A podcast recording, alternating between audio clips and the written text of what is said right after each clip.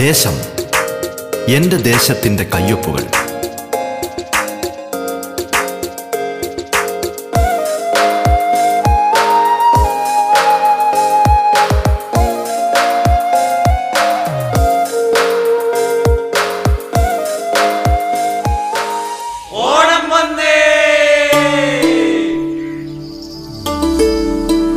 നമസ്കാരം പ്രിയ ശ്രോതാക്കളെ, ദേശത്തിലേക്ക് സ്വാഗതം.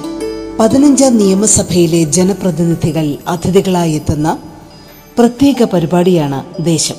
കേരളത്തിലെ നൂറ്റി നാൽപ്പത് നിയോജക മണ്ഡലങ്ങളിലൂടെ, അതിൻ്റെ വൈവിധ്യങ്ങളിലൂടെ, ജനകീയ വിഷയങ്ങളിലൂടെ, വികസന പദ്ധതികളിലൂടെ, സാംസ്കാരിക ചിത്രങ്ങളിലൂടെ എന്നുവേണ്ട എല്ലാ തലത്തിലുമുള്ള സമഗ്രമായ ഒരു യാത്രയാണ് ദേശം കൊണ്ട് അർത്ഥമാക്കുന്നത്.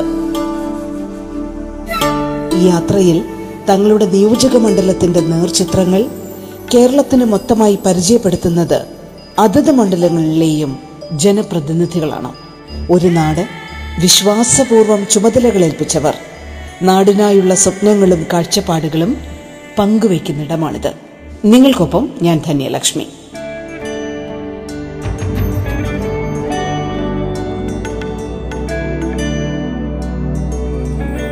ഓണക്കാല വിശേഷങ്ങളുമായി ജനപ്രതിനിധികൾ ദേശത്തിന്റെ ഈ അധ്യായങ്ങളിൽ പങ്കെടുക്കുകയാണ്. ഇന്ന് Vamanapuram M L A D K മുരളിയാണ് നമ്മോടൊപ്പം അതിഥിയായി പങ്കുചേരുന്നത്. സ്വാഗതം ദേശത്തിലേക്ക്.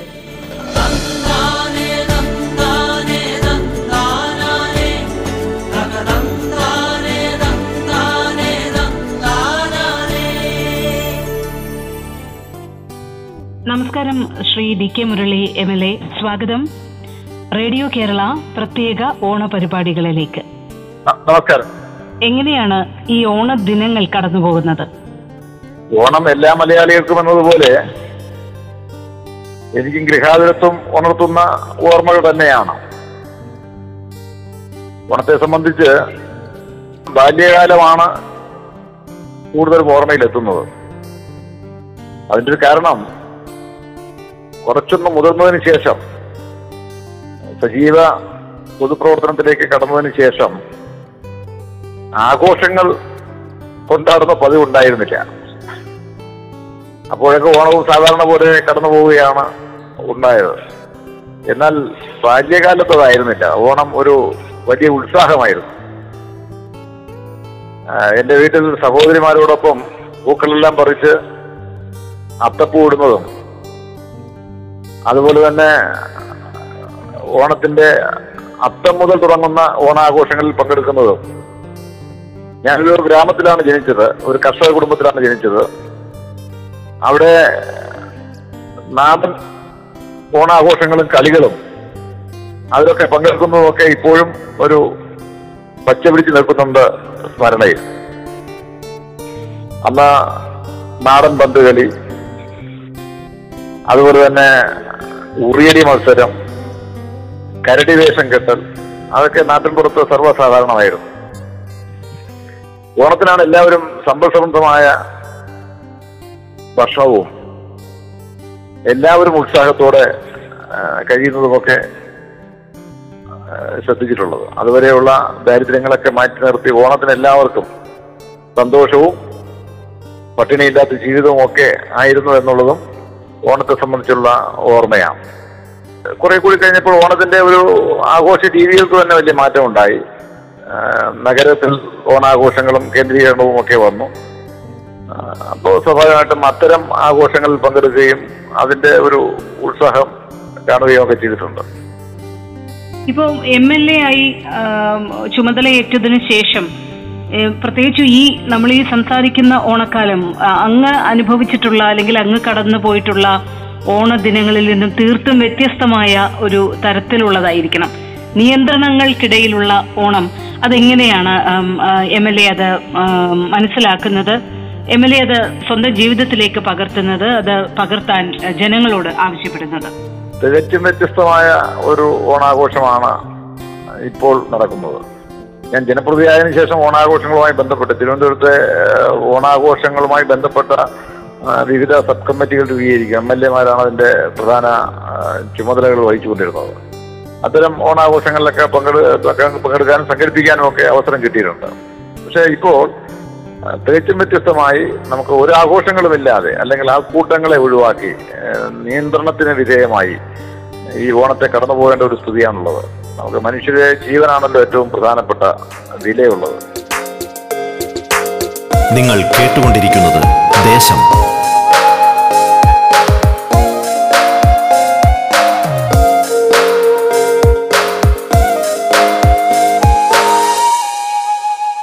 അതുകൊണ്ട് തന്നെ ആഘോഷങ്ങളുടെ പേരിൽ ഒത്തുകൂടാനും നിയന്ത്രണങ്ങൾക്ക് അതീതമായി സമ്പർക്കം പുലർത്താനും ഒക്കെ ശ്രമിച്ചാൽ വരാവുന്ന ഒരു ആപത്ത് അത് എല്ലാവരും തിരിച്ചറിയുക തന്നെ വേണം.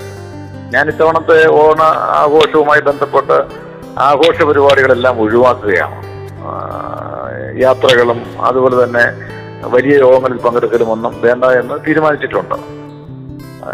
ബന്ധപ്പെട്ട എല്ലാവരോടും അത്തരത്തിൽ നിയന്ത്രണത്തിന് വിധേയമായി തന്നെ ഓണാഘോഷങ്ങൾ സംഘടിപ്പിക്കണമെന്ന് അറിയിക്കുകയും ചെയ്തിട്ടുണ്ട്. ഇന്നിപ്പോൾ ഞാൻ ഇവിടെ വന്ന് സംസാരിക്കുന്നതിന് മുമ്പ് ഇന്ന് വൈകുന്നേരം ഇവിടെ രണ്ട് മൂന്ന് പഞ്ചായത്തുകളിലെ ട്രാഫിക് നിയന്ത്രണവും ഓണാഘോഷങ്ങൾ ഓണവുമായി ബന്ധപ്പെട്ട കച്ചവട സ്ഥാപനങ്ങളുടെ ക്രമീകരണവും ഒക്കെ പോലീസും പഞ്ചായത്ത് ജനപ്രതിനിധികളുമായി ആലോചിച്ചിട്ട് വരികയാണ്.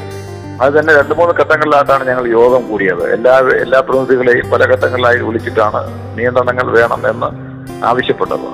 ഇത്തവണത്തെ ഓണം തീർച്ചയായും നമുക്ക് ഒരു അതിജീവനത്തിന്റെ പാത സ്വീകരിച്ചുകൊണ്ട് ഗവൺമെന്റ് നിർദ്ദേശിക്കുന്ന എല്ലാ നിയന്ത്രണങ്ങൾക്കും വിധേയമായി മാത്രമേ മുന്നോട്ട് കൊണ്ടുപോകാൻ കഴിയുള്ളൂ. നമുക്ക് അവലംബിക്കാവുന്ന ചില കാര്യങ്ങളുണ്ട്. വീടുകളിൽ തന്നെ കുടുംബാംഗങ്ങളുമായി ചേർന്ന് ചിലവിടുക. ഓണപ്പതിപ്പുകളുണ്ടല്ലോ, എല്ലാ ഓണത്തിനും എൻ്റെ ഓർമ്മയിൽ വരുന്നത് ഓണ പതിപ്പുകൾ, പീരിയോഡിക്കൽസിന്റെ, അതായത് ആനുകാലികങ്ങളുടെ ഓണപ്പതിപ്പുകൾ. അത് വലിയ ഹൃദ്യമായ ഒരു വായന അനുഭവം നൽകുന്നതാണ്. ഒരുപാട് കഥകളും കവിതകളും മറ്റ് ലേഖനങ്ങളും ഒക്കെ വായിക്കാൻ കിട്ടുന്ന ഒരു അവസരം കൂടിയാണ്. ഒരുപാട് പുതുമ നിറഞ്ഞ സാഹിത്യ വിഭവം കൊണ്ടുവരുന്നതാണ് ഓണപ്പതിപ്പുകൾ. ഇത്തവണ നമുക്ക് അതിനെ കൂടുതൽ ആശ്രയിക്കാൻ പറ്റും. ഓണത്തിന് ഈ പറയുന്നത് പോലെ എല്ലാവർക്കും വീട്ടിലിരുന്ന് ഇപ്പോൾ ടി വി കാണാനുള്ള അവസരമുണ്ട്. അങ്ങനെ കലാസ്വാദനവും ഒക്കെ ഓണാഘോഷങ്ങളുടെ എല്ലാ ഇതും വിർച്വലായും ടി വി മാധ്യമങ്ങൾ ഉപയോഗിച്ചുകൊണ്ടും വായനയിലൂടെയും ഒക്കെ ആഘോഷിക്കാൻ കഴിയും. കുട്ടികളെ അതിന് പ്രേരിപ്പിക്കുകയും ചെയ്യാം. കുട്ടികൾക്ക് ഇഷ്ടപ്പെടുന്ന ഭക്ഷണവും മറ്റുമൊക്കെ വീട്ടിൽ തന്നെ ഒരുക്കി വീടങ്കണത്തിലേക്ക് ഈ ഓണാഘോഷങ്ങൾ മാറ്റുക എന്നുള്ളതാണ് ഈ ഇത്തവണത്തെ അഭികാമ്യമായ ഓണാഘോഷം. ഒരുപക്ഷെ ഒരുപാട് പ്രതിസന്ധികൾക്കിടയിലാണ് മലയാളികൾ ഓണം സ്മരണകളിലൂടെ നിയന്ത്രിതമാണെങ്കിലും ഓണ ആഘോഷങ്ങളിലൂടെ കടന്നു പോകുന്നത്. ലോക്ക്ഡൌണും അതുമായി ബന്ധപ്പെട്ട നിയന്ത്രണങ്ങളും ഒളിഞ്ഞും തെളിഞ്ഞുമെല്ലാം നിൽക്കുന്ന അല്ലെങ്കിൽ നിൽക്കേണ്ടി വരുന്ന ഒരു സാഹചര്യമാണ്. നമുക്ക് പൂർണ്ണമായി അതൊന്നും പിൻവലിക്കാൻ കഴിയുന്ന സാഹചര്യമായിട്ടില്ല. അപ്പോഴ് നിത്യ ജീവിതം അതിൻ്റെ ഒരു സുഭിക്ഷതയൊക്കെ കൊണ്ടുവരുന്നത് നമ്മൾ അന്നന്ന് അധ്വാനിച്ച് പൈസ എടുത്ത് വരുമാനം ഉണ്ടാക്കുന്ന ആൾക്കാരാണ്. അവരെ സംബന്ധിച്ചിടത്തോളം എങ്ങനെയാണ് അല്ലേ ഒരു കൈത്താങ്ങ്, സർക്കാർ സഹായങ്ങൾക്ക് ഉപരിയായി നമുക്ക് എത്രത്തോളം ഈ ആഘോഷങ്ങളിൽ അവരെ ചേർത്ത് പിടിക്കാൻ പറ്റുന്നുണ്ട്? ഓണം തന്നെ നമ്മുടെ ഒരു ഒരുമയുടെ സന്ദേശമാണ് വിളംബരം ചെയ്യുന്നത്, സമൃദ്ധിയുടെ സന്ദേശമാണ് വിളംബരം ചെയ്യുന്നത്. നമുക്ക് മലയാളികൾക്ക് ഒരു സങ്കല്പം തന്നെ, കർക്കിടക വറുതി കഴിഞ്ഞ് ചിങ്ങപ്പുലരിയിലേക്ക് എത്തുമ്പോൾ സമൃദ്ധിയുടെ നാളുകൾ എത്തുക എന്നുള്ളതാണ്. ഇന്നത്തെ ഘട്ടം നോക്കിയാൽ ഈ കോവിഡ് പകർന്നു തന്ന ഒരു അനുഭവം വളരെ വളരെ വലുതാണ്. ചരിത്രത്തിന് രണ്ടായി തിരിക്കുകയാണ്, കോവിഡാനന്തരവും കോവിഡ് പൂർവ്വകാലവും എന്ന നിലയിൽ തന്നെ. കോവിഡ് നടത്തി കോവിഡ് കൊണ്ടുവന്ന ഒട്ടേറെ പ്രതിസന്ധികൾ നമുക്ക് എല്ലാവർക്കും അറിയാവുന്നതാണ്. എല്ലാ രംഗത്തും പ്രതിസന്ധികളാണ്. ഉൽപ്പാദന രംഗത്ത് സ്തംഭനമാണ്, വിദ്യാഭ്യാസ രംഗം സ്തംഭിക്കുകയാണ്. ഇതിനെയൊക്കെ അതിജീവിക്കാനുള്ള മാർഗങ്ങളാണ് യഥാർത്ഥത്തിൽ ആലോചിക്കേണ്ടത്. കേരളത്തിൽ ഗവൺമെന്റ് ശാസ്ത്രീയ ധാരണകളുടെ കൂടി പിൻബലത്തോടുകൂടി കോവിഡ് നിയന്ത്രിക്കുന്നതിനും ഈ സാമൂഹ്യ സാഹചര്യങ്ങളെ അതിജീവിക്കുന്നതിനും ശരിയായ മാർഗമാണ് ഇതുവരെ അവലംബിച്ചത് എന്നാണ് എനിക്ക് അനുഭവത്തിൽ നിന്ന് തോന്നുന്നത്. എന്റെ അഭിപ്രായം അതാണ്. നിങ്ങൾ കേട്ടുകൊണ്ടിരിക്കുന്നത് ദേശം. ദേശത്തിൽ ഇടവേള.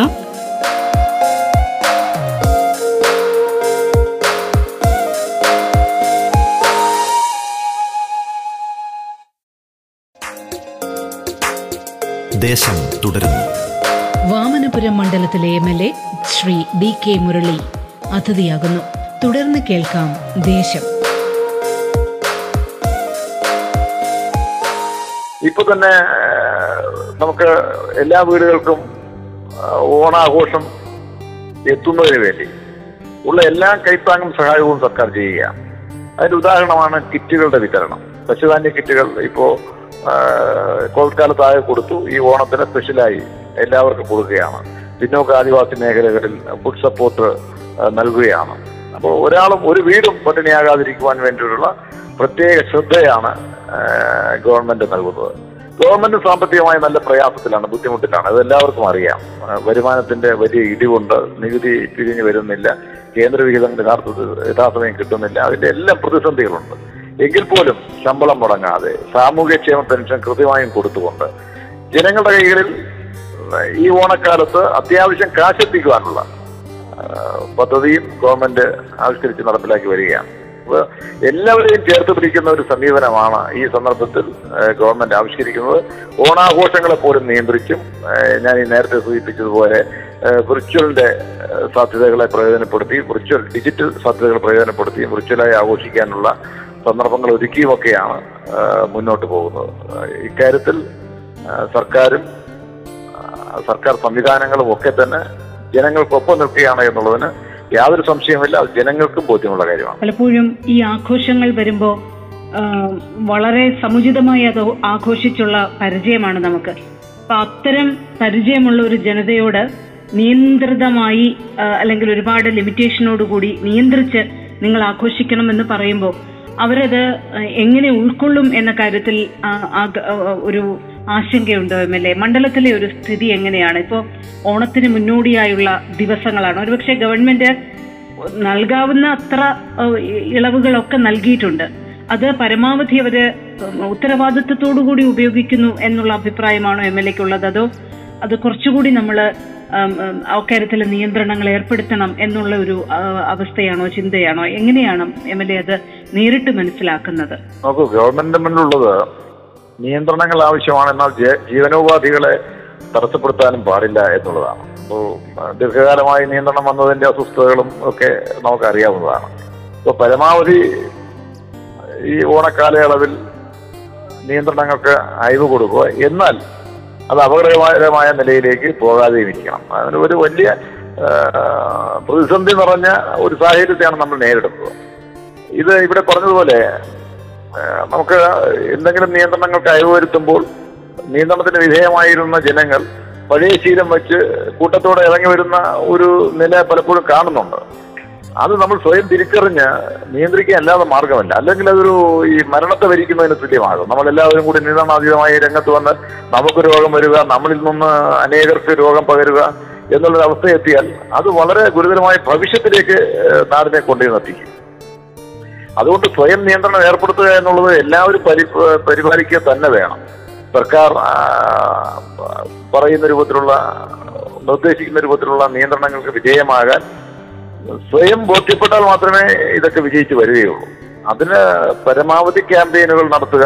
ത്രിതല പഞ്ചായത്ത് സംവിധാനങ്ങൾ അതിനുവേണ്ടി നല്ല രൂപത്തിൽ പ്രവർത്തിക്കുന്നുണ്ട്, ഗവൺമെന്റ് സംവിധാനങ്ങൾ പ്രവർത്തിക്കുന്നുണ്ട്. അതുമായി സഹകരിക്കാൻ നാട്ടുകാർ തയ്യാറാവുക തന്നെ വേണം എന്നുള്ളതാണ്. നിർബന്ധിതമായി നിയന്ത്രണങ്ങൾക്ക് വിധേയമാകണം എന്നുള്ളതാണ് എൻ്റെ അഭിപ്രായം. ഇക്കാര്യത്തിൽ രണ്ടു തരത്തിലുള്ള പ്രവണതകളും കാണുന്നുണ്ട്. നിയന്ത്രണം വിട്ട് വരുന്ന കുറേ ആളുകൾ ഉണ്ട്. എങ്കിലും ബഹുഭൂരിപക്ഷം പേരും ഈ അപകടം തിരിച്ചറിയുന്നുണ്ട് എന്നാണ് എൻ്റെ അനുഭവത്തിൽ നിന്ന് മനസ്സിലാകുന്നത്. നിയന്ത്രണത്തിന് വിധേയമാകാൻ തയ്യാറാകുന്നവരുടെ എണ്ണം കൂടിക്കൂടി വരികയാണ്. അതൊരു ശുഭസൂചകമാണ്. മണ്ഡലവുമായി ബന്ധപ്പെട്ട് നിരവധി വികസന പദ്ധതികളെക്കുറിച്ചും സ്വപ്നങ്ങളെക്കുറിച്ചും ഒക്കെ ഒരിക്കൽ ദേശത്തിന്റെ അധ്യായത്തിൽ പങ്കെടുത്തുകൊണ്ട് അതിഥിയായി പങ്കെടുത്തങ്ങ് റേഡിയോ കേരള ശ്രോതാക്കൾക്കായി അനുഭവങ്ങളൊക്കെ പങ്കുവെക്കുകയുണ്ടായി. അതിനുശേഷം കുറച്ച് നാളായി കഴിഞ്ഞിരിക്കുന്നു. മണ്ഡലത്തിൽ അങ്ങ് സ്വപ്നം കണ്ട പദ്ധതികൾ അല്ലെങ്കിൽ പ്രവർത്തനങ്ങൾ ഈ ഈ കാലയളവിൽ കഴിഞ്ഞ കുറച്ച് മാസങ്ങളിൽ എത്ര കണ്ട് മുന്നോട്ട് കൊണ്ടുപോകാൻ കഴിഞ്ഞു എം എൽ എ? എന്താണ് അതുമായി ബന്ധപ്പെട്ട ഒരു അപ്ഡേഷൻ അങ്ങേക്ക് നൽകാനുള്ളത്? ഇക്കാര്യത്തിൽ രണ്ട് കാര്യമാണ്. ഒന്ന്, നമ്മളെല്ലാം ആഗ്രഹിച്ചതുപോലെ വികസന പ്രവർത്തനങ്ങളുടെ ഒരു വേഗത കുറഞ്ഞിട്ടുണ്ട് എന്നുള്ളത് കാണാനാകും. എന്നാൽ വികസന പ്രവർത്തനങ്ങൾ ഉപേക്ഷിക്കേണ്ടി വന്നിട്ടില്ല. വികസന പ്രവർത്തനങ്ങൾക്കോ ഭരണാനുമതി കിട്ടിയ പദ്ധതികൾ നേരത്തെ തന്നെ പ്രഖ്യാപിക്കേണ്ട പദ്ധതികൾ അതൊക്കെ തന്നെ അപ്രസക്തമായിട്ടില്ല, അവയെല്ലാം തന്നെ സജീവമായി ഉണ്ട്. എന്നാൽ ഈ പറയുന്നത് പോലെ കോവിഡ് പ്രതിരോധ പ്രവർത്തനങ്ങളിൽ ഗവൺമെന്റ് സംവിധാനങ്ങൾ ആകെ വ്യാപൃതമാകുന്നത് കൊണ്ട് തന്നെ നമ്മൾ ഉദ്ദേശിക്കുന്ന വേഗത നമുക്ക് ഈ വികസന പ്രവർത്തനങ്ങൾക്ക് സമകാലികമായി കിട്ടുന്നില്ല എന്നുള്ളത് ഒരു സത്യമാണ്. പക്ഷെ അത് ഭാവിയിൽ നമുക്ക് പരിഹരിച്ചു പോകാൻ കഴിയുമെന്നുള്ള ആത്മവിശ്വാസവും എനിക്കുണ്ട്. നിങ്ങൾ കേട്ടുകൊണ്ടിരിക്കുന്നത് ദേശം.